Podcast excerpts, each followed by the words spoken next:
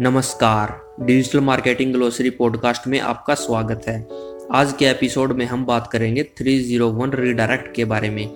301 redirect क्या होता है और ये हमारी वेबसाइट या एस e के लिए क्यों ज़रूरी है? तो आइए शुरू करते हैं।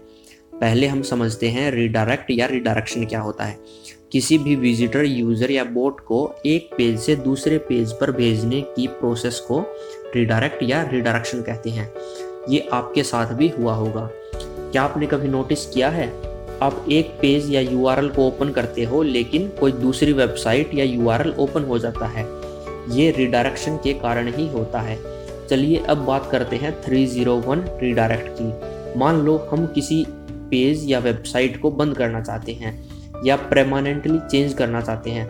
अब हम चाहते हैं कि हमारी पुरानी वेबसाइट या पेज पर जो भी यूज़र या गूगल आए, वो सीधे नई वेबसाइट पर आने लगे। इसके लिए हम 301 रिडायरेक्ट का यूज़ करते हैं। ह्यूमन के लिए तो सभी रिडायरेक्ट सेम होते हैं, लेकिन ये 301 रिडायरेक्ट गूगल बोट के लिए होता है, ताकि वो हमारे पुराने पेज की जगह उस नए पेज को दे दे। 301 रिडायरेक्ट यूज़ करने से हमारे पुराने पेज की वैल्यू 90 टू 99 परसेंट हमारे नए पेज को मिल जाती है, जिसे हम लिंक इक्विटी भी कहते हैं। उम्मीद है आपको समझ में आया होगा। धन्यवाद।